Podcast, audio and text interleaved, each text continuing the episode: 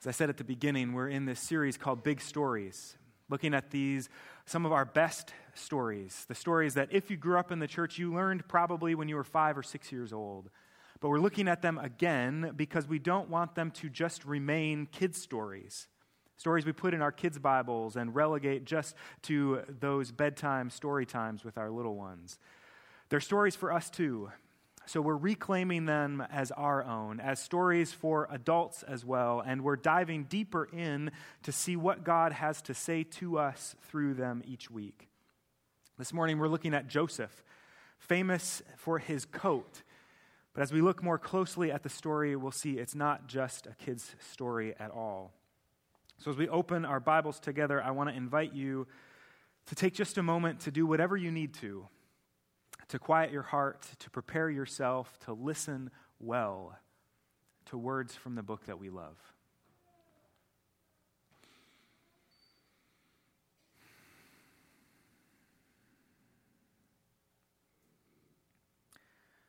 Jacob settled in the land where his father had lived as an alien, the land of Canaan. This is the story of the family of Jacob. Joseph, being 17 years old, was shepherding the flock with his brothers. He was a helper to the sons of Bilhah and Zilpah, his father's wives, and Joseph brought a bad report of them to their father. Now, Israel loved Joseph more than any other of his children because he was the son of his old age, and he had made him a long robe with sleeves.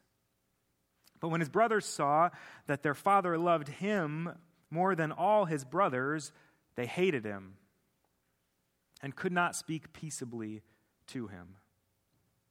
Once Joseph had a dream, and when he told it to his brothers, they hated him even more. He said to them, Listen to this dream that I dreamed. There we were, binding sheaves in the field, and suddenly my sheaf rose and stood upright, and then your sheaves gathered around it and bowed down to my sheaf.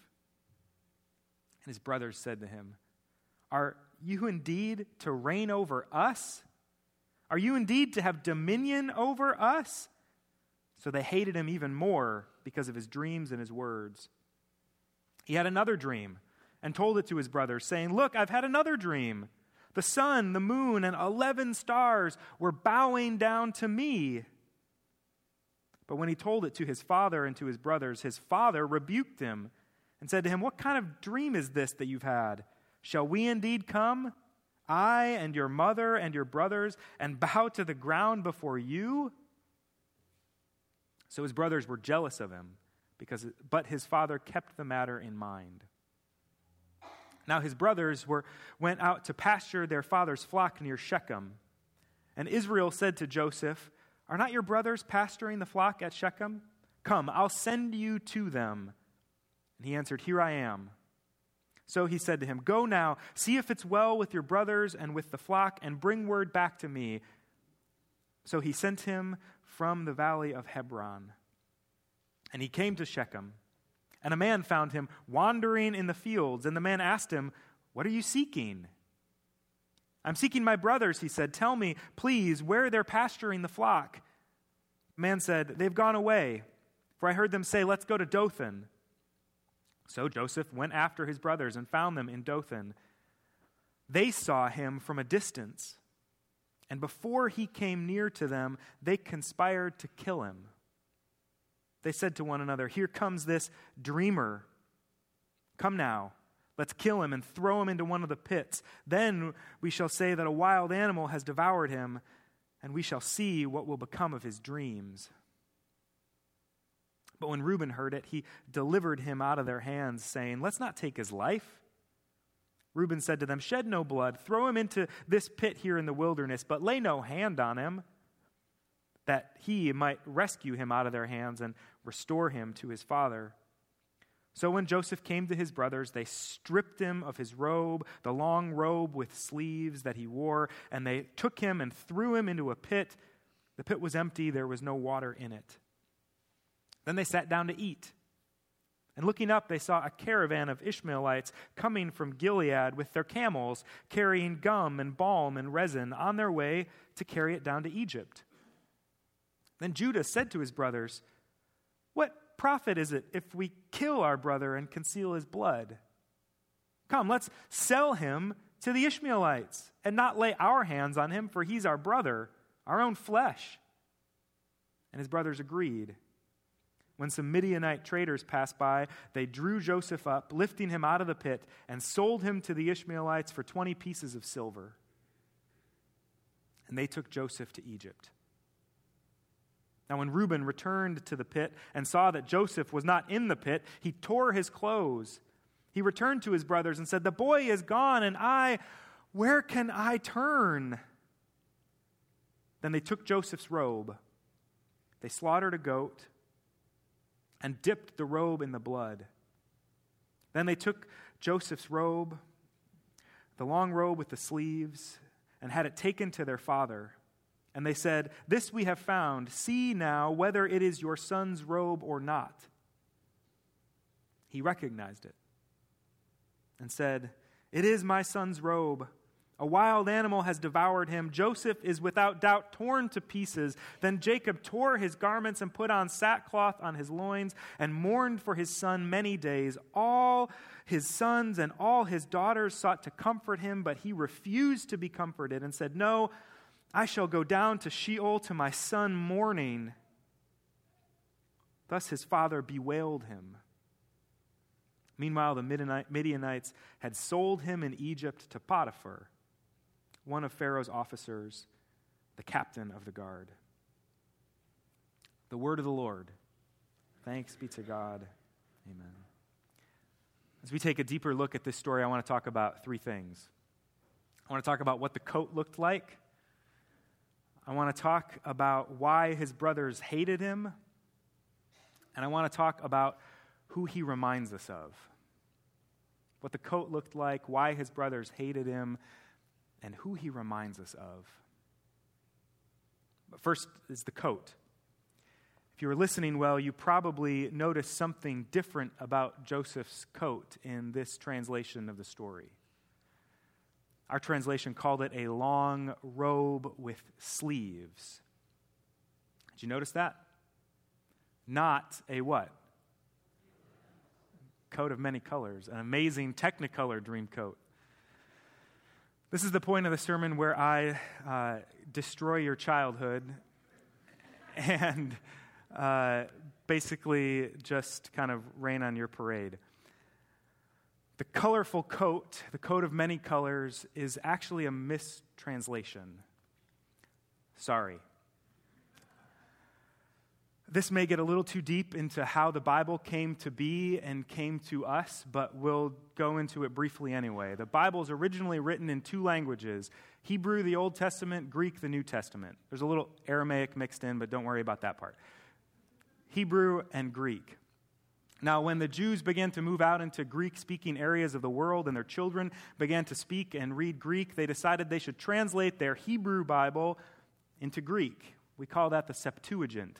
And when they made that translation, they took this word that describes this coat and translated it as colorful. That's where that began. Now, 400 years or so later, when the Roman Catholic Church is translating the Bible from Greek and Hebrew into Latin, the Vulgate, they follow that translation from the other translation instead of going back to the original. And another thousand or so years after that, when the King James Bible is written in the 1600s, translated from Greek and Hebrew, they also decide to follow that old translation in the Septuagint instead of the original Hebrew. And that's how, in English, we come to have Joseph and the amazing Technicolor Dreamcoat. But the actual term had nothing to do with colors. It's translated in this version as a long robe with sleeves, and most modern translations record it as something like that. And they translate it that way because the word in Hebrew is very similar to the word for palms or extremities. So, a long robe that goes down to the ankles and goes down then with long sleeves to the hands. A long robe with sleeves. There's still some uncertainty about that translation because that word is only used in two different stories here as it talks about Joseph, and the other one is in 2 Samuel 13. That's the story of Tamar, a story for another day, but a story in which Tamar is described as wearing this same kind of robe, a long robe with sleeves. And it says in that story, this is the kind of robe the virgin daughters of the king wore. So, whatever its meaning, that parallel helps us understand something about this robe. It was the kind of robe that would be a symbol of Joseph's unique and special status before his father. That he was clearly favored by Jacob, a special heir, potentially with even royal overtones. When we talk about a colorful robe, the point is often that it was an expensive, lavish, flamboyant gift like buying one of your children an expensive red sports car and the rest of them used Dodge Stratuses. We see part of that here, but I think it actually goes deeper.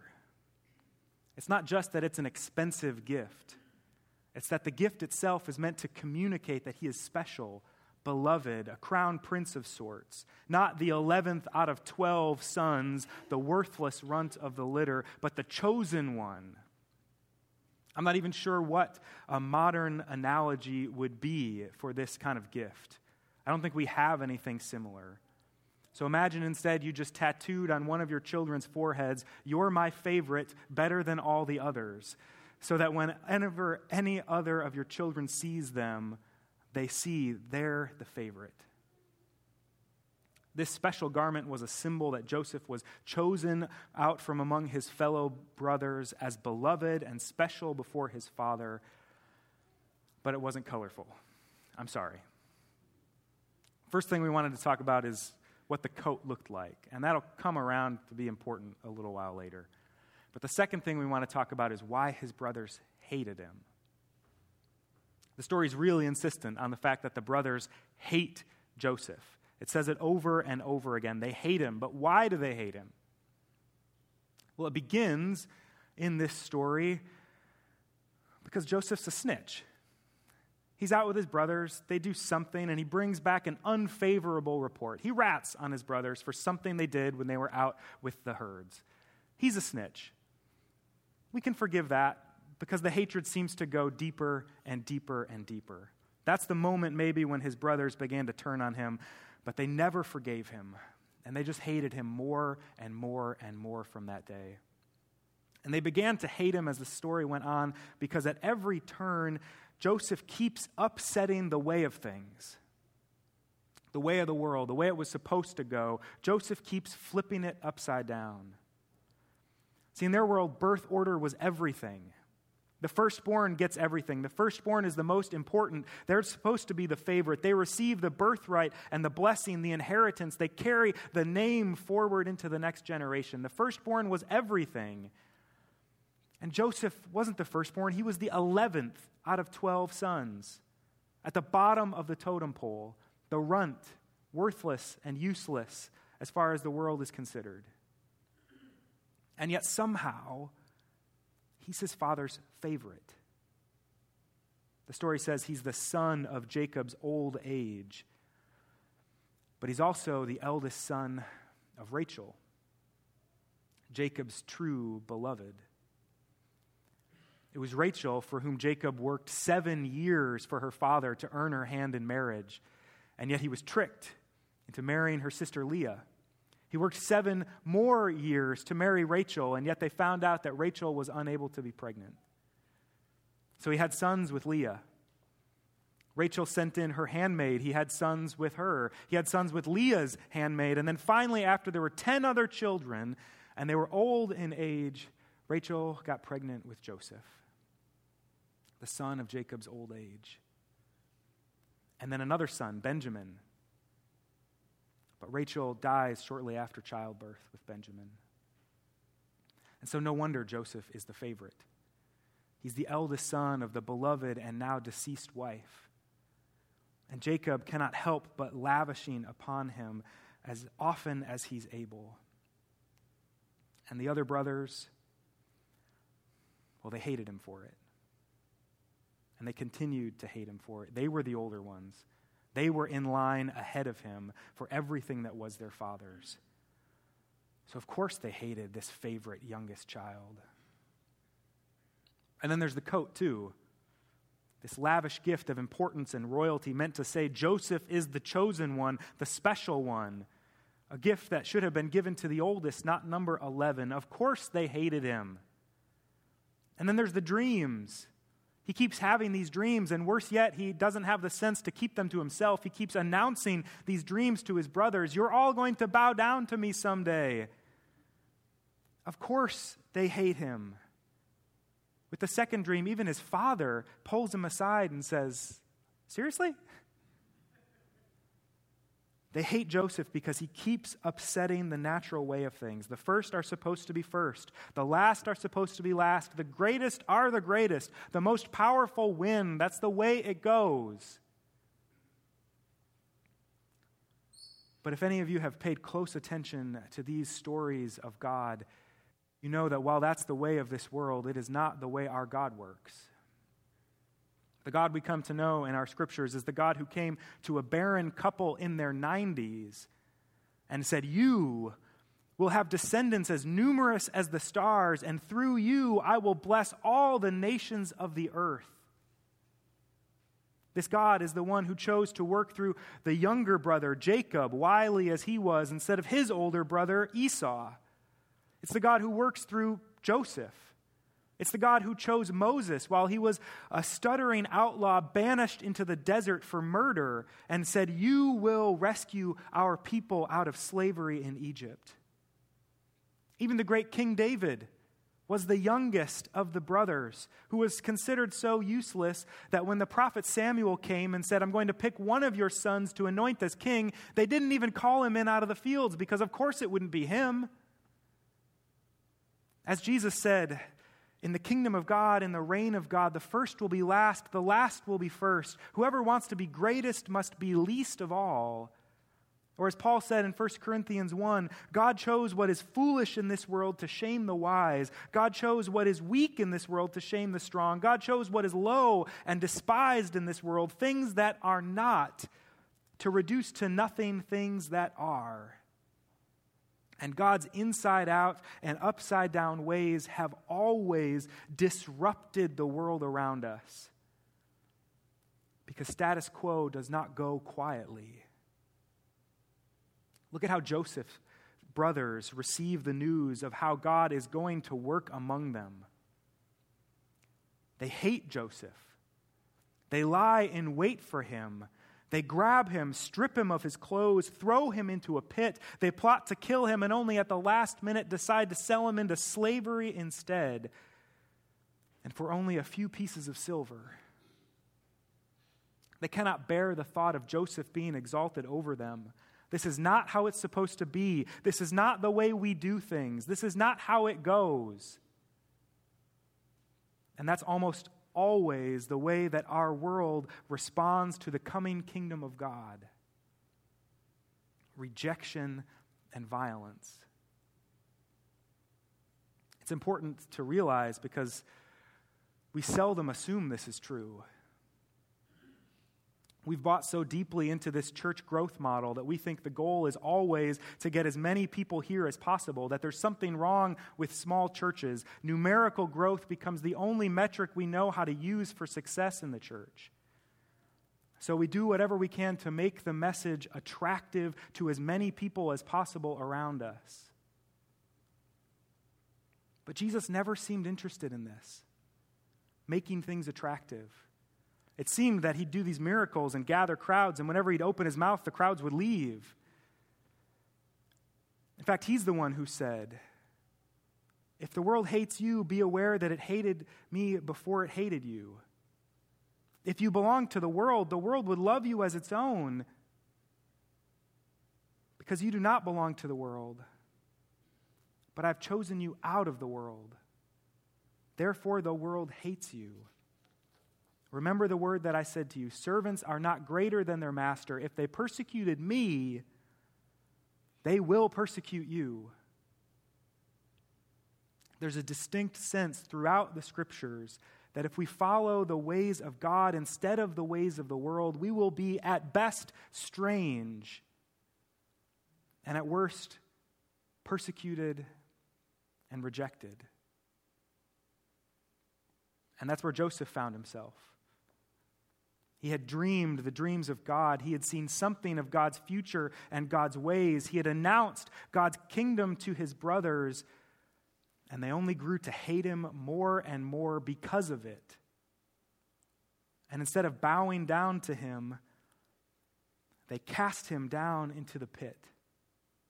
They strip him of his robe, they throw him into a well, and they sell him down to slavery in Egypt, down, down, down to the bottom of the pit. But having sunk as far down as he can go, Joseph finds that he is not alone in that pit of despair. Did Joseph remind you of anyone else? Does this story sound strangely familiar at all? It's Jesus. It's Jesus, the beloved Son.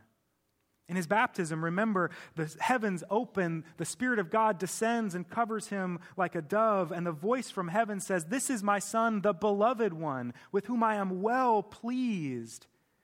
It's Jesus who's clothed in righteousness and glory from before time. It's Jesus who is the Son, sent by his Father into the far country to find his brothers who are lost. It's Jesus who is stripped of all glory it's Jesus who was betrayed for a few pieces of silver. It's Jesus who was bound and imprisoned. Only Jesus was actually murdered. And then, of course, rose from the dead, having conquered all the powers of evil that sought to harm and destroy him. It was by emptying himself into the pit by giving everything away, by suffering at the hands of his enemies, that Jesus was lifted up and exalted. The way down was the way up. It is the beloved Son of God who joins us in the pit, and not just to commiserate and identify, not just to advocate for us, but to carry us out of it. Joseph isn't alone at the bottom of that pit. But it does take him a long time, I think, to realize that. If you keep reading through the story in the next 12 or 13 chapters, you'll find that he's sold as a slave to Potiphar in Egypt, that he rises to the head of that house only to be uh, betrayed and tricked and turned in by Potiphar's wife. He goes down into prison where he spends many more years until finally, by being able to explain a dream of Pharaoh, he rises up in Pharaoh's house and becomes the second in command over the whole nation. It's there that he's put in charge of a project to save grain for a coming famine and saves then all of Egypt and many of the surrounding nations. His brothers, in fact, come down to buy food from him, not knowing it's him, and he saves even them. Eventually, his whole family moves from Canaan down into Egypt that he can provide and care for them and save them through this famine. Years later, when their father dies, the brothers begin to get nervous that Joseph might now finally take his revenge. But it's then that Joseph is able to tell them this. It's in Genesis chapter 50. He says, Even though you intended to do harm to me, God intended it for good. Though you intended to harm me, though you did all this evil to me, yet God intended it for good. See, in the economy of God's grace, God is able to bend even the deepest of suffering back to God's purposes. That doesn't mean something trite like everything happens for a reason. If there is a reason, you may never find out what it is. Understanding why is never the point. The point is that God goes all the way down in Jesus going deeper even than we ever will. But that Christ is not overcome by the evil of the pit, but overcomes it for himself and for us. And that Jesus' overcoming of evil has a way of undoing the suffering in our lives. C.S. Lewis said it this way in The Great Divorce, a book where he seeks to understand and explain heaven. He says, You cannot in your present state understand eternity.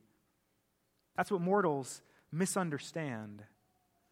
They say of some temporal suffering, no future bliss can make up for this, not knowing that heaven, once attained, will work backwards and turn even that agony into a glory. Or as Joseph was able to say years later, even though you intended to do me harm, God intended it for good that God is powerful enough to take even the worst of this world and bend it back to further God's plan. I don't know what pit you might be in this morning. If it's a pit of unemployment, pit of a failing marriage, pit of despair and darkness and depression, a pit of addiction or besetting sin, a pit of anxiety and exhaustion, a pit of abuse, a pit of sickness or suffering or pain and prognosis. But whatever pit you're in, if you're in a pit and hope seems to be fading away, this is what I want you to hear this morning. You may never come to see this moment with the hindsight Joseph was given. You may never come to understand why. You may never get to see a bigger picture for all of this. But what I want you to know, and what I hope you do see, is that Christ is with you. Joseph shows us Jesus, the true beloved Son, the chosen royal one, clothed in righteousness, yet stripped and beaten for us thrown into the pit of despair for us, killed for us, enduring all the evil that we intended for harm, enduring all of our hatred and betrayal, because God meant it for good. Because God meant it to heal our brokenness, to forgive our sins, to make us whole, to create and preserve a body called the church in the world, to carry us up out of whatever pit we're in, and to one day make everything well. Amen? Amen. Lord, we thank you for this story of Joseph. That in his life we can see something of your own will and ways in the world. That you too came into the far country to find us while we were lost. And that while we betrayed you, while we murdered you, by going down into the pit, you have come to join us in our brokenness and despair and rebellion in order to carry us back up out the other side. Lord, may we find hope this morning in the story of Jesus Christ. For he is the light that shines that the darkness cannot overcome. So may his, sh- his light shine more clearly into our lives this morning, that whatever pit we are in, we may see the light standing beside us and may find the hope that comes only in Jesus Christ. It's in his name we pray. Amen.